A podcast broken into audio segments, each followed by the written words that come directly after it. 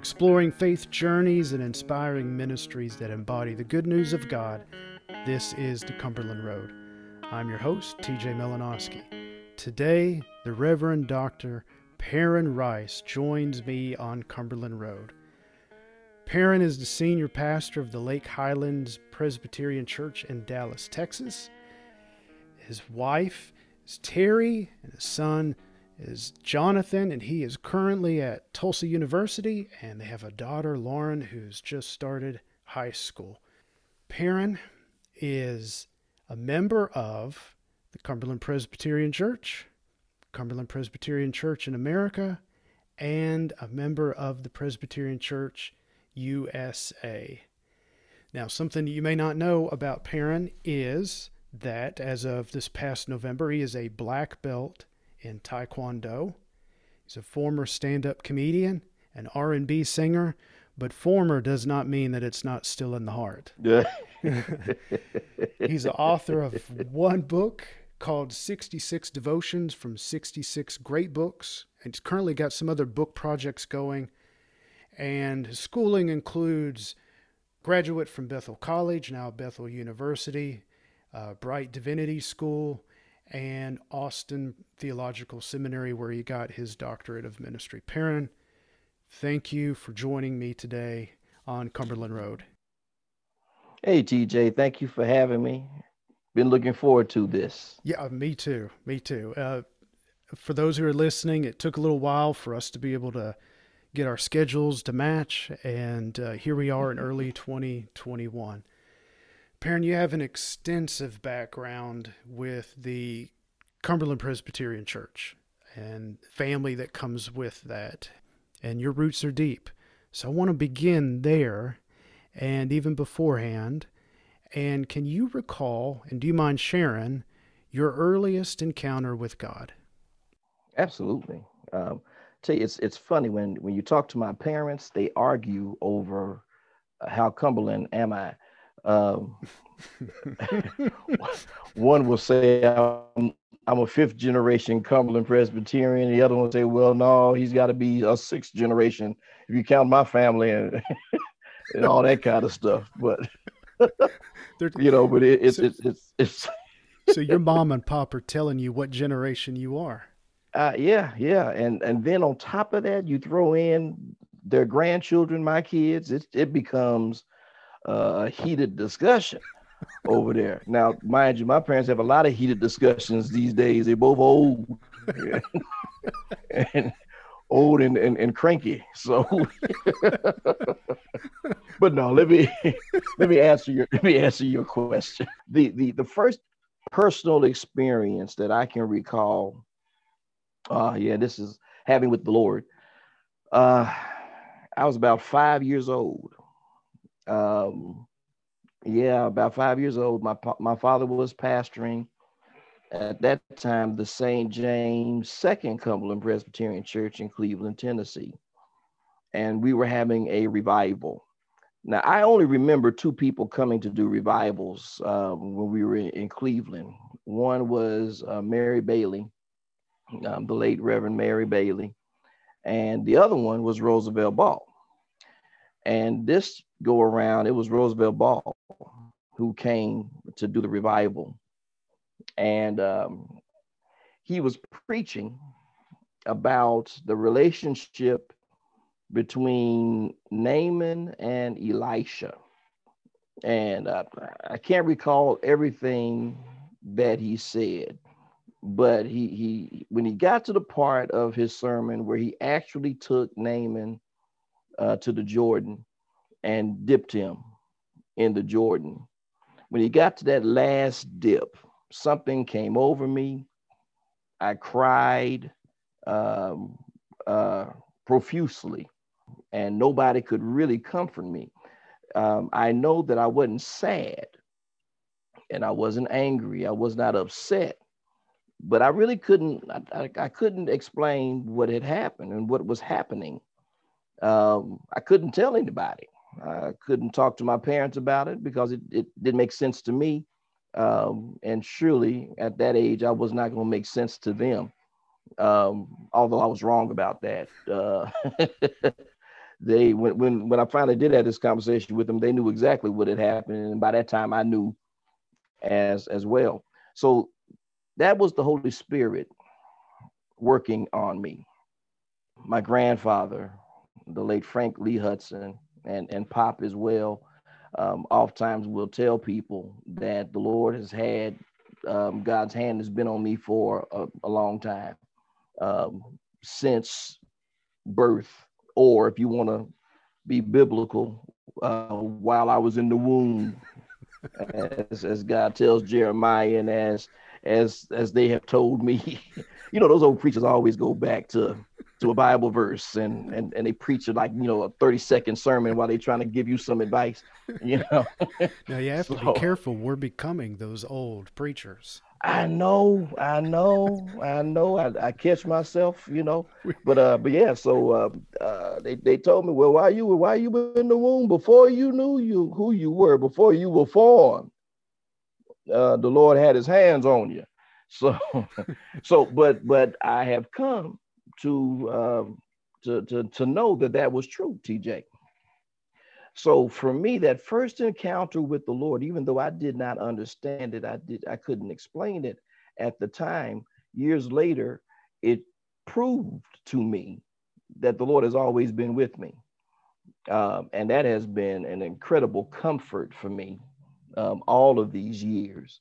That my my earliest some of my earliest church memories, I'm sorry, some of my earliest memories are the church and then some uh, among my earliest church memories is this one. Hmm. Yeah, there was another one I played Rudolph in a Christmas play, but that, that didn't have any bearing on my life. it was part of the journey, but not a faith journey. you know, yeah, you're you're a preacher's kid. They just put you in all kinds of stuff. And got some lipstick, colored my nose red, and sent me out there in front of all the other reindeer.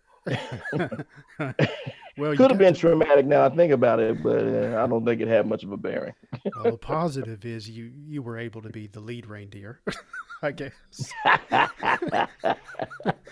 yeah. yeah, we could go with that. Okay, that's prophetic too, huh? That's, that's right. you were carrying the light.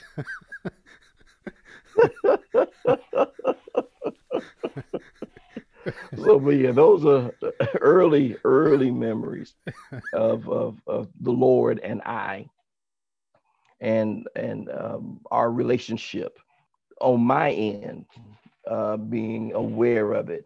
I've always believed that the Lord has relationships with us well beyond our memory and our understanding, even. Um, so when we are, whenever we talk about our relationship with the Lord, we're really, to a degree, talking about it from our angle um, I met the Lord. Yeah, you met the Lord, but the Lord knew you before you met the Lord. Mm-hmm. You know, that type of a situation. Well, and sometimes that self reflection, um, mm-hmm. looking back, is like, ah, those aha moments. I didn't know yeah, it yeah. or realize it or could articulate it then, but looking back, I'm like, oh, that's what all this was about. That's how things came together. And couldn't couldn't name it then. Couldn't even speak yeah. it. Yeah. No, no, not then. But but here but here we are. You've mentioned your mom and dad. Uh, are there others who've had a great impact on on your journey of faith? Well, TJ, how long is this podcast? I mean, man, uh, how much time do we have? Don't we have to have dinner? I mean, come on. there have been many. I mentioned Reverend Bailey. I did not know that there were people in the world who did not believe that women could preach and pastor. For years, I didn't know that because of Reverend Bailey. Now, back then, we called her a Reverend Sister Mary Bailey, but I, I had no idea. And um, uh, she would come and she would preach, and I would watch the church respond to her on one occasion, she came and preached a, a, a, revival that lasted a week, and the church asked for her to stay another week. And she called her husband and said, I won't be back. I got to do another one. And it, we had a two week revival, you know. So um, uh, she was influential um, in my life. Uh, I mentioned Roosevelt Ball. Roosevelt Ball is still influential in in my life. He he he looks at me um, as a son. Roosevelt Ball and Robert Earl Thomas, the late Reverend Robert Earl Thomas, taught me that you can be a preacher and still have fun. Hmm. You can be a preacher and laugh and joke and play.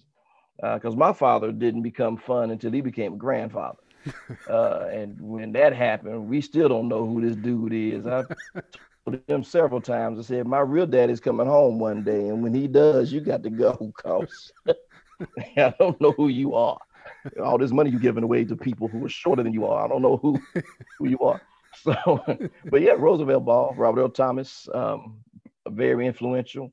Um, the founder of, of, of this church, the Lake Highlands Presbyterian Church, um, the, the late Reverend Robert E. Shelton, was a mentor extraordinaire for me. Uh, you, I tell people, a lot of people think that my father gave me a lot of my pastoral care lessons. No, it was Robert. It was Robert Shelton, Robert E. Shelton, who did that. I learned a lot from this man and continue to learn a lot from him and, until the day the Lord called him home. Um, very influential uh, in my life. Um, let's see, uh, India Scruggs. She's a, a, mama in the ministry to me.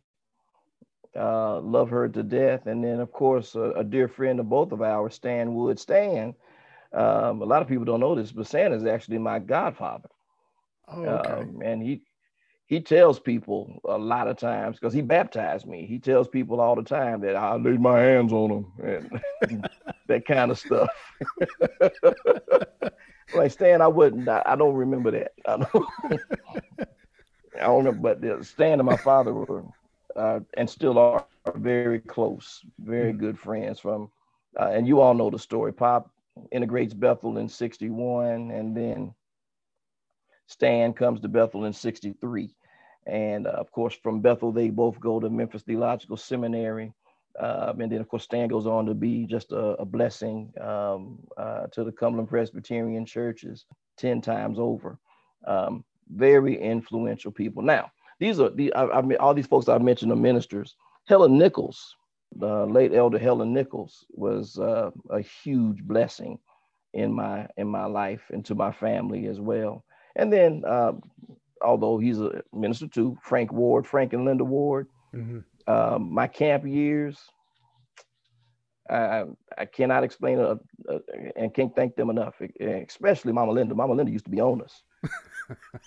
you know, me and, and, and their son Michael, we all preachers' kids. And we, we're true preachers' kids. We're the ones that you hear the stories about. and uh, Mama Linda would come and take us out of chapel at CPYC. That's how rough some things were. you two, come on now, come here, come here. So, uh, but yeah, yeah, these these individuals and, and so many more. I mean, so many more. These are all Cumberland Presbyterians that I have mentioned, but there are many other individuals that have been blessings in my life and have helped to guide um, where I am right now. And I did mention my parents, but I think that's without needing to say. Sure. Yeah. So earlier I was joking, half joking about um, stand-up comedian, R&B singer, which is not a joke, it's true. But thinking about that time, maybe it is a joke. thinking about it wasn't that, supposed to be a joke, but maybe it had. oh, uh, go ahead, TJ. Yeah, sure. Uh, thinking about uh, about that time, uh, your faith journey obviously has changed, made turns, traverse in various areas and ways. How has your faith journey and how has your faith been strengthened and grown over the years? You're oh, obviously sure. not the same person um, you were when you were in your 20s. No, no, no. I, You're only in your 30s now. Well, TJ, we never said you were a whiz in math. We never. You got the same problem my wife has. She thinks she's still 29. She keeps telling people, I'm like, your driver's license says something else, baby. It does. No, no, no, no. Uh, let me tell um, preaching, pastoring was not my goal. Mm-hmm. I wanted to, to to to actually I wanted to to take Arsenio Hall's place. That's why I got into stand up because I wanted to be a late night talk show host. That was it. And um, and I left stand up to sing with some friends. Uh, but my goal there was still Arsenio's job. Um, I figured this is what I'll do. I'll I'll be in some. We'll, we'll, make it big. I'll be in some videos. I'll do some funny stuff in some videos that'll put me on a sitcom, which will put me in a movie, which will get me to Arsenio's chair. I mean, that was a goal. That yeah, I, I always have those, but yeah, that was the that was the thought process. But the reason behind that was I saw how hard pastoring was. Um, it, it it hit me in a rough way. Uh, long story made short, there was a woman in the church who was um, out to destroy my father, and um, her goal was to do so through me. And she had um, hatched a plan that included me um, getting caught in a very dangerous spot, and it would bring shame on my family. And I said, if you got people like that in the church, I don't have no part of that. Mm-hmm. If you if you got a pastor folks like that, you got to still act like you love them. You got when they get sick, you got to go see them in the hospital, and they treat you this way. Mm-mm, I don't want to have any part of that. I'll, I'll figure something else out, you know. And and I figured that comedy and, and R&B singing would be a great way for me to not do this. Um, I was convinced that um, you couldn't find God in those places, and I was wrong. God was at every show. every single show. There was one night I was trying to do stand up, and, and this was the joke. The joke was uh, about Fat Albert and the, and the Cosby Kids, the cartoon. Mm-hmm and and how kids in the hood um, always cuss. They always cuss.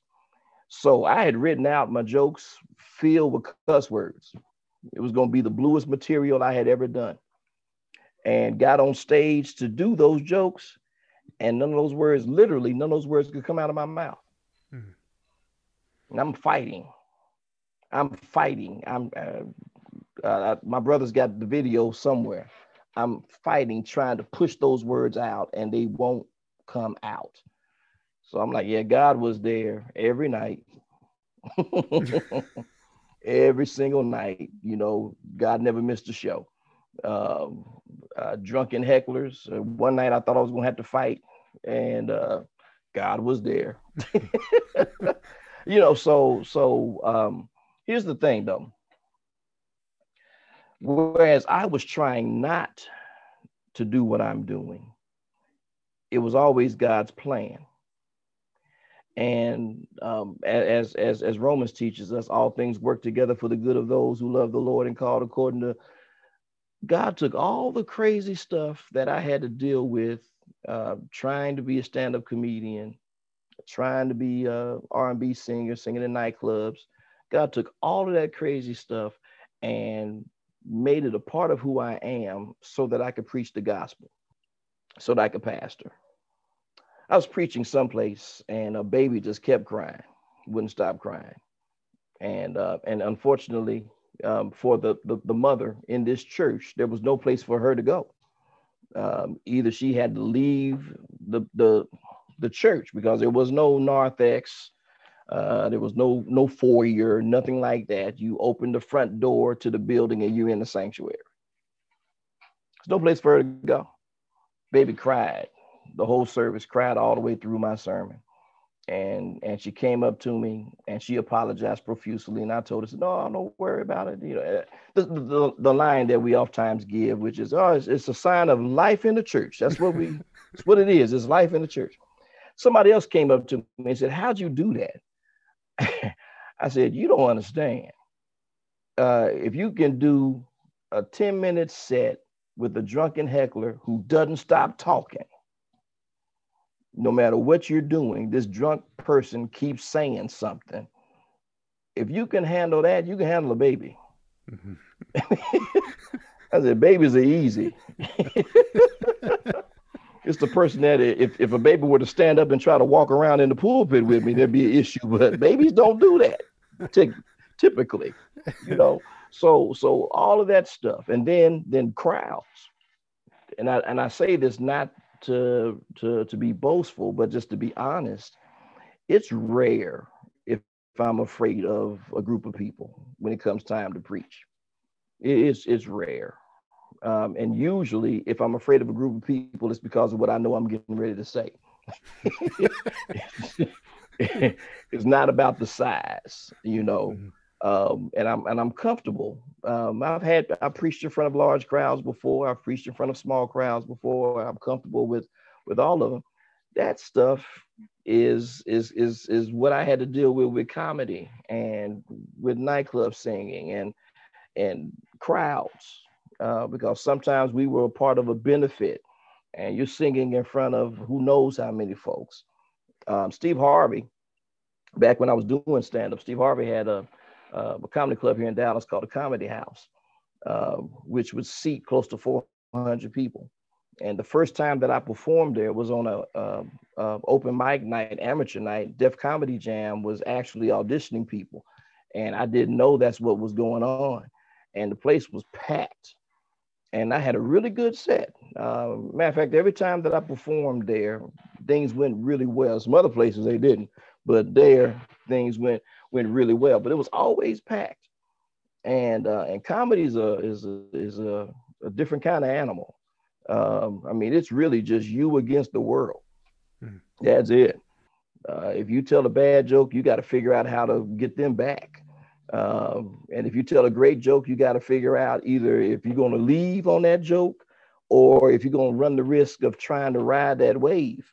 You're all by yourself. There's no coach out there. There's no help out there. You know, it's you and and, and people and hopefully laughter. And um, and it, it's really scary uh, when it's a bunch of folks because the worst thing is to have 400 people just looking at you and you're trying to make them laugh you know so so the lord took all of that stuff and um, used it to help me uh, to become comfortable because my prayer when i when i finally got past all the, the, the crazy things that i thought the church would do to me based upon that one incident when i was when i was a teenager that this lady was trying to do um, against our family when i finally got past that and, and I told the Lord that I, I would I would I would serve. Um, I prayed that the Lord would allow me. I said, if, if you want me to preach, then this is what I want. I want to be able to preach the way that you would have me to preach and anywhere you want me to go. I said, there's no limits here, mm. wherever you want me to go. And um, uh, sometimes I wonder if that was smart um, was a smart prayer because I've been to some places. Uh, but nevertheless, um, I'm I'm not uncomfortable. Hmm. Uh, and, and I think a lot of that is due to the fact one that the Lord never left me. Um, all those crazy stand-up shows and nightclub singing, the Lord was there at the club. the Lord was there, you know, when I was all that stuff. Um, the Lord took all of that and and made it a part of who I am, which has enabled me to be comfortable wherever I am. And uh, and and then and then then TJ, this is and this is Pop. Um, Pop taught me how to trust um, what the Lord gives, how to trust it. If it if it comes from the Lord, then there's a purpose for it. And don't act like um, you know more than God does. you know, which is one of the things that I tell a lot of the, the students that I work with with the POS program. Uh, I said, preaching is God's business. Um, you're never going to know more about preaching than the Lord knows. So what you have to be able to do is just to be willing to share what God has, and that's what the Lord wants is, is for you to be willing to share what God gives you, and then to be astute enough to adapt and adjust as the spirit moves. Mm. So you can't get stuck with um, uh, the one hymn before a sermon and one hymn after a sermon, and this is how this goes. You can't get stuck there because the Lord may have you go call to worship sermon. it's time to preach. right now. Well, Lord, we got to do announcements first. We got no, that's not what the Lord said. You got to be able to adjust. And there's a there's a, a minister here in Dallas named uh, uh, Dr. Freddie Haynes who who says this a lot of times, and and some and I've quoted him with this as well. That while you're preaching, sometimes God gives you something hot off the press, and and and you've got to be able to recognize that oh, I need to say this now, right now, instead of saying uh, maybe later or not at all or you, you, there's already spiritual warfare when it comes to preaching. You don't need to be in a fight with the spirit. you need to be obedient, you know. And so Pop says you got to trust. You got to trust what, what God gives you that is right mm-hmm. and go with that. And, and that's what I try my best uh, to do. And these other experiences have, have allowed me to become comfortable in whatever setting I'm in. So far, uh, I've not preached on the moon yet. So, and I'm not so certain that that one's coming. but, so, so but, but have, nevertheless. So you have mentioned, you know, that God has never left you alone. What is it about the Christian faith that keeps you coming back, that keeps you identifying with God? This is going to be an, a, a, very interesting answer, and I'll, I'll try to explain it. Um, there is no better option. There just isn't. Um, now, don't get me wrong. I've not been out there, you know, trying different things, but but when I think about different things, I'm like, I can't do that. Mm. I would never survive with that. I, I can't handle that. Um, this is this is where I'm supposed to be. Okay, so here here are some of the things that that hold me. The biggest is my calling. If I am not certain of anything else about Perrin Rice, I am certain that I've been called to do what I'm doing. I am a preacher and I am a pastor. At some point in my life, if the Lord sees fit, I will retire from pastoring, but I'll never stop preaching. Hmm. Right now, my father is is legally blind. He's basically homebound.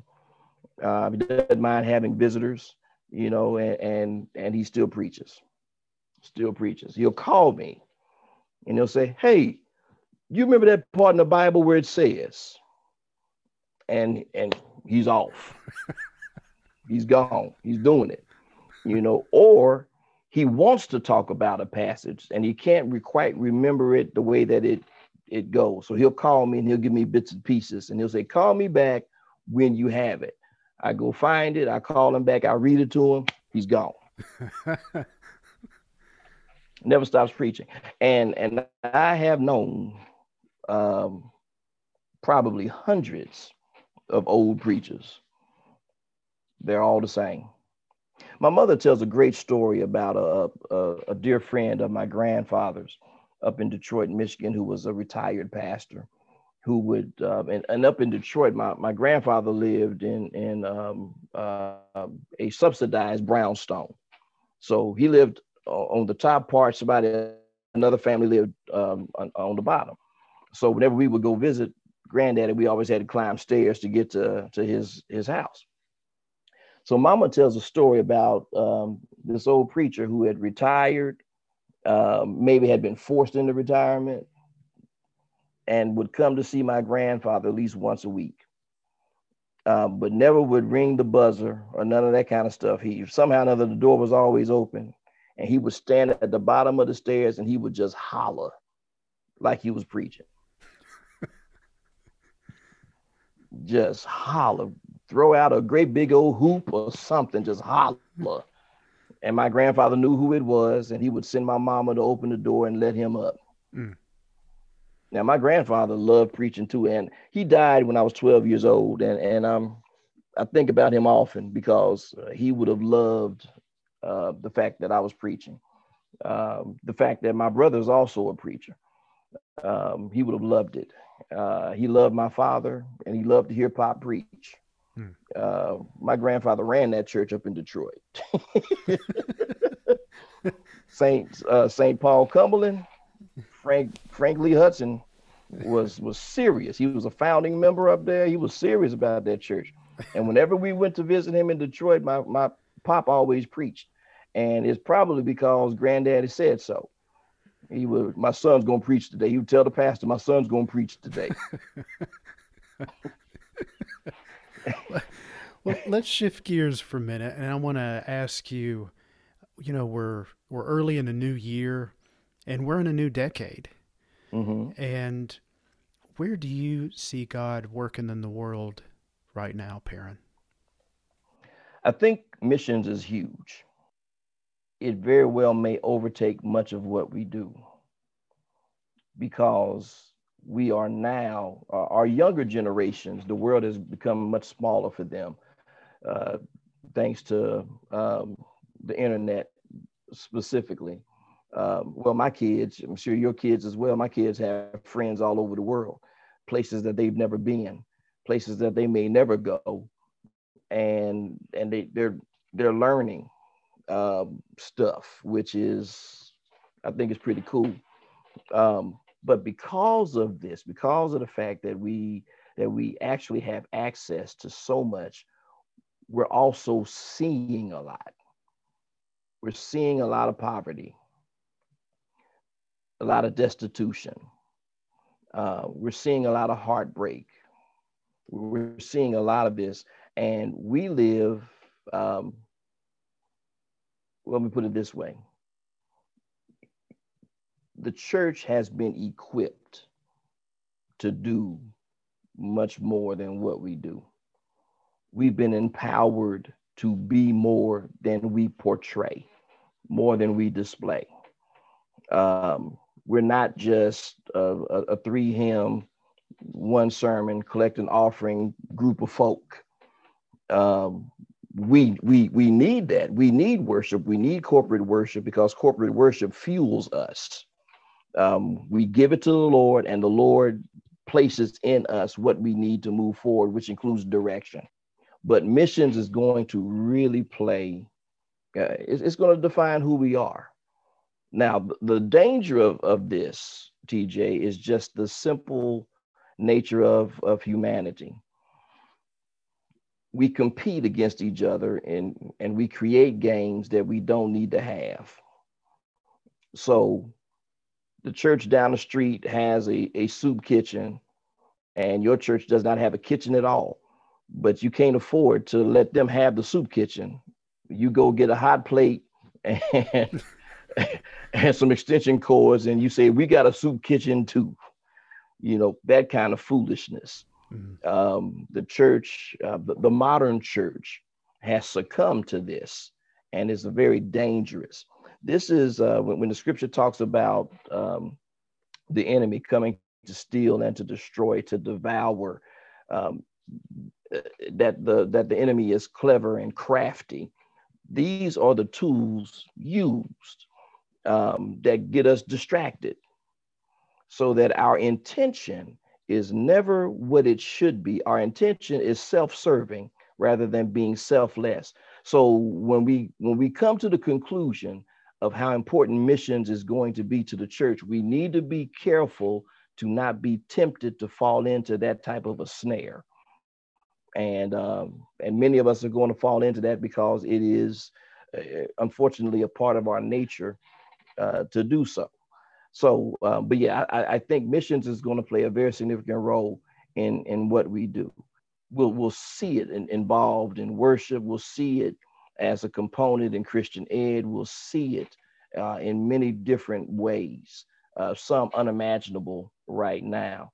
And the reason for that, the reason for that is because just as a society or as the world in general, um, we really do like um, having people in a lower class. We're doing is, is all that we can to make sure that we keep that. And for that reason, there is going to be the need for the church to step in. Now, the church needs to get out of that, and, and we're we're we're uh, perpetrators of this as well. Um, we have a class system within the church, um, which is is destructive and divisive, but it is there. Um, and, and, I'm speaking of the church universal, of course. It is there, um, and it, it's it's dangerous.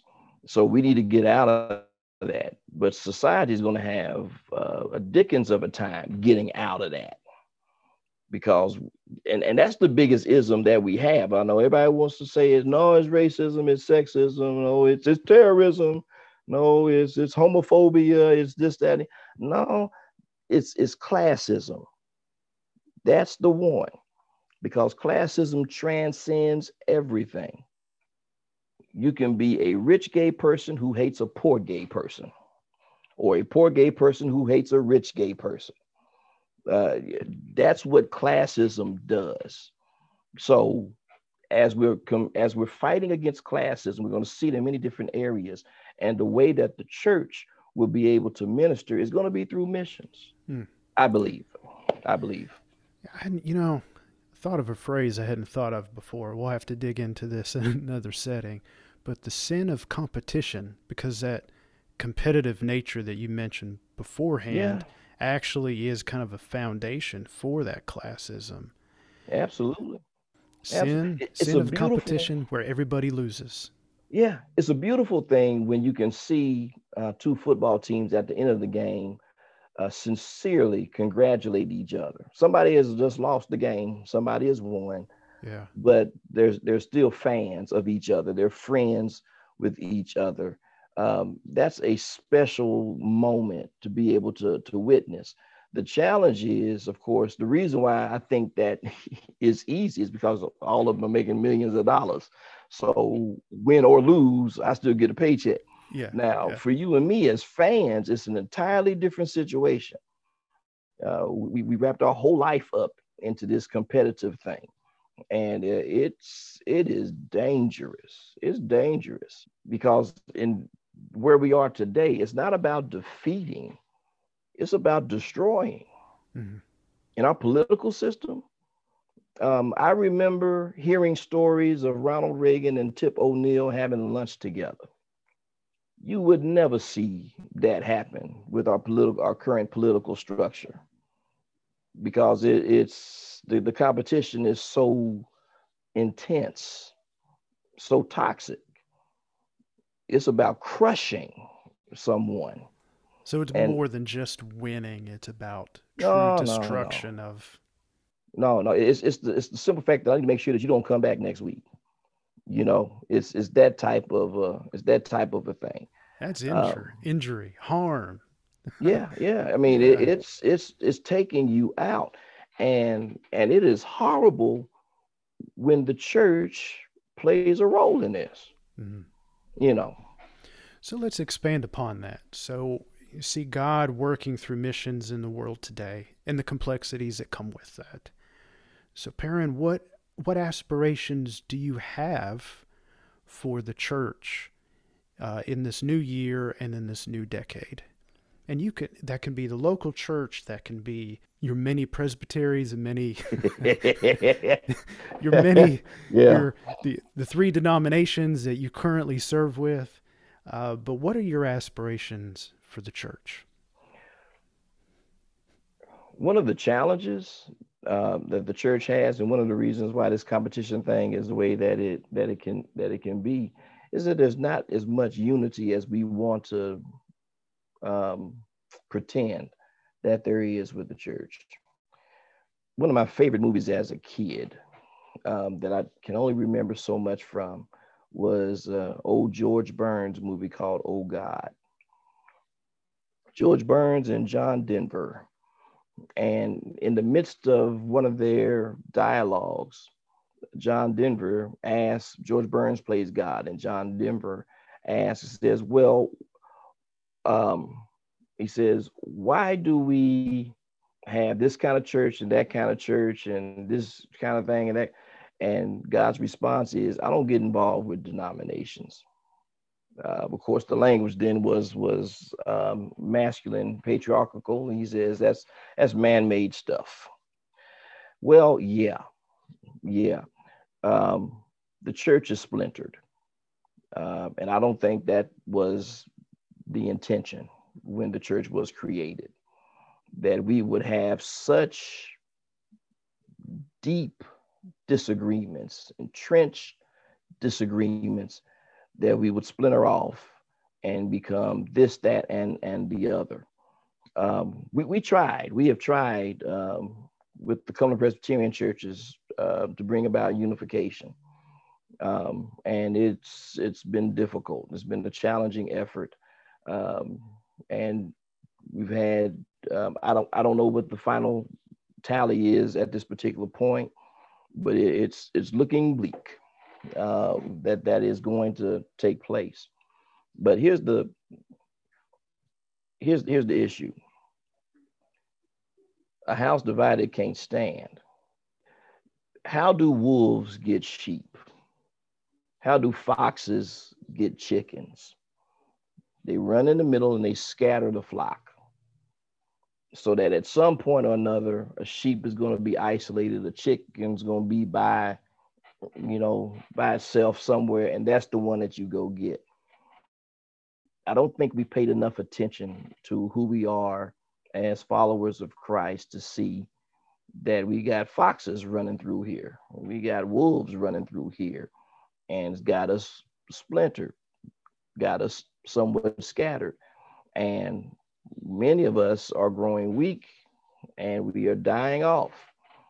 And, and it's, it's hurting the church as a whole, uh, in, in my opinion. So what I would hope for is, is unity. Uh, let's let's find some common ground and begin to work with that. That's the first thing I would hope for then for the church to become truly a beacon of light and not a, a judgment chamber. We've kind of sort of, I think, lost our way there. We sending a whole bunch of people to hell.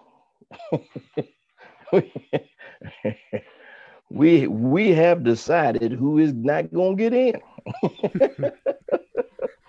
and, and I really don't think yeah, I, re- I really don't think that was um, our responsibility. Um, from what I've been able to read, I don't think that's supposed to be our call, but that's exactly what we what we've done, um, and that too is dangerous. Um, I, I, think whenever we try to take um, away God's responsibilities um, or what God does Eh, whenever we try to take that on ourselves, we fail um, harshly. We feel it's, it's kind of like it's, it's a lesson that's in there, you know, that God will allow us to fail and fall so harshly, so hardly that we can't help but to get the, the message. Mm-hmm. You know, we shouldn't have been doing this in the first place. Yeah, you're right. You shouldn't have been doing this in in the first place. You know so so um first of all I, we, we need to find a way to to come together. Um second of all um we need to begin to affirm each other more. Now i'm not saying that we don't call each other you know um, out on when we do wrong. I'm not saying that um, but we don't do it from the standpoint of judging someone or and what i mean by judging is is deciding uh, their eternal resting place. You know um, if if if if you see me walk into a department store and i i, I stuff uh, three shirts in my shirt and walk out and don't get caught tj i would expect you to come and say Perrin what are you doing? What do you do you can't do that. That's wrong you need to take those shirts back or pay for them or, or something. You, you, you can you shouldn't. So I'm not saying that we don't call each other out on on stuff that we do along that line, but what you could have done, TJ, you see, you know who I am. You see me with three shirts in my shirt that I've just taken from a department store. You could have run and grabbed a police officer and say, "Hey, that guy has stolen, and he needs to be locked up." You know, those people who do those, that kind of thing, they all need to be thrown in jail and and and and and uh, no possibility of parole. And when in love you could have handled the situation. Mm. accountability between you and me. Yeah, yeah yeah. yeah. And and and we need to be able to extend that. Okay. So um unity uh, uh, uh unity and and and then um, stop with the judging. Now this is what works in in both of those if we do this the way that I believe and hope that the Lord would have us to do it, the whole concern that we're involved in right now with social justice goes away. It goes away because we cannot help but to see each other as valuable, as worthy. You can't help but to do that. Uh, I don't want to be united with somebody that that I don't care for. Well, if I want to be united, then I got to care for you, or I should care for you. My ability to to my desire to not judge you is out of love. Is out of love. So so the the whole area of social justice and and this is the kicker you know um, um, because of class and, and classism extends it, it really does extend beyond economic um, um, uh, territorial lines. Extends beyond that. But because of class we're, we're quick to be able to to limit each other or limit a group or limit uh, anyone. And and that that we run into a problem that's there in, in that regard. Now the problem is here. It is here. We we do have racism. We do have sexism. Uh, we do have homophobia. Um, we do have xenophobia um, we've got all of these things that are are really hurting us at this moment. Uh, and what I mean by at this moment, in some cases, it's been hundreds of years. This moment has been a very long time. And the church has done very little because the church, I'm sorry, because some of us um, within the church and then some churches have found it to be more beneficial to them to be splintered. Lions don't often go after the larger wildebeest. The larger wildebeest oftentimes are, are safe.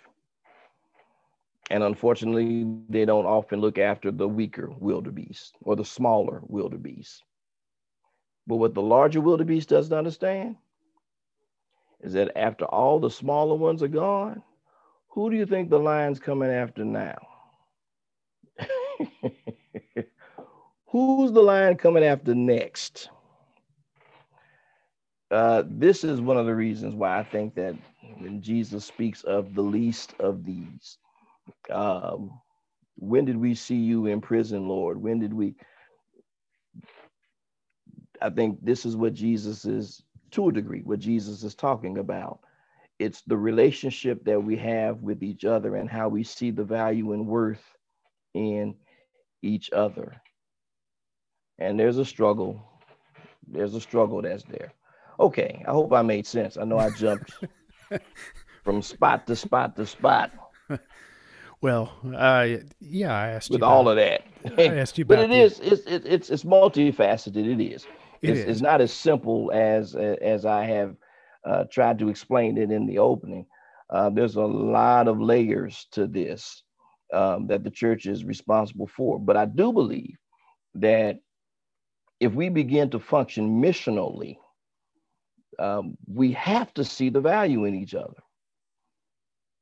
We got to see the worth in each other. We got to be able to, to, to love and trust that others see the value in us. Perrin, I appreciate your your deep thoughts and your sharing your faith journey. where can we continue to follow you? Well, uh, right now, a lot of stuff that we're doing at Lake Highlands Presbyterian Church. Um, we're streaming on Sundays at 10, but we have a, a, YouTube channel where you can catch a lot of things that we're doing. Okay. Um, we actually have a, a worship, a third worship experience that's called Hilarity, which is an offering to God through humor. And uh, it's me and a, and a few folks here that I find very, very funny, one of which you know very well, uh, the Reverend Leanne Kerner, and many of you all may know Leanne. Uh, we're having a good time. So all of that can be found on our YouTube um, okay. channel. And then, of course, it can also be found on our website. And then I'm on social media. Uh, I'm on Facebook. I'm on Instagram.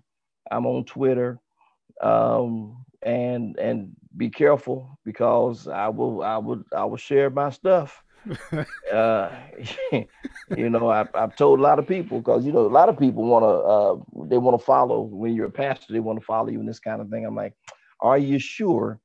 Because you're gonna get a lot of a lot of things when you follow me. You're gonna get a lot of comic book stuff. You're gonna get a lot of Dallas Cowboy stuff. You're gonna get a lot of uh, why parenting is is is rough stuff. Uh, you're gonna hear me asking for five dollars.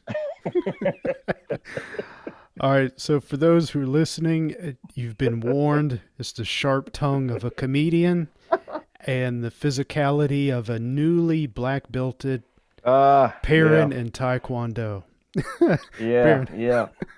That's pre- been fun. I appreciate your time. Thank you for sharing your journey with me and absolutely, TJ and for everybody who listens. And thank you for listening to today's podcast. Grab a friend and travel with me on our next journey down Cumberland Road.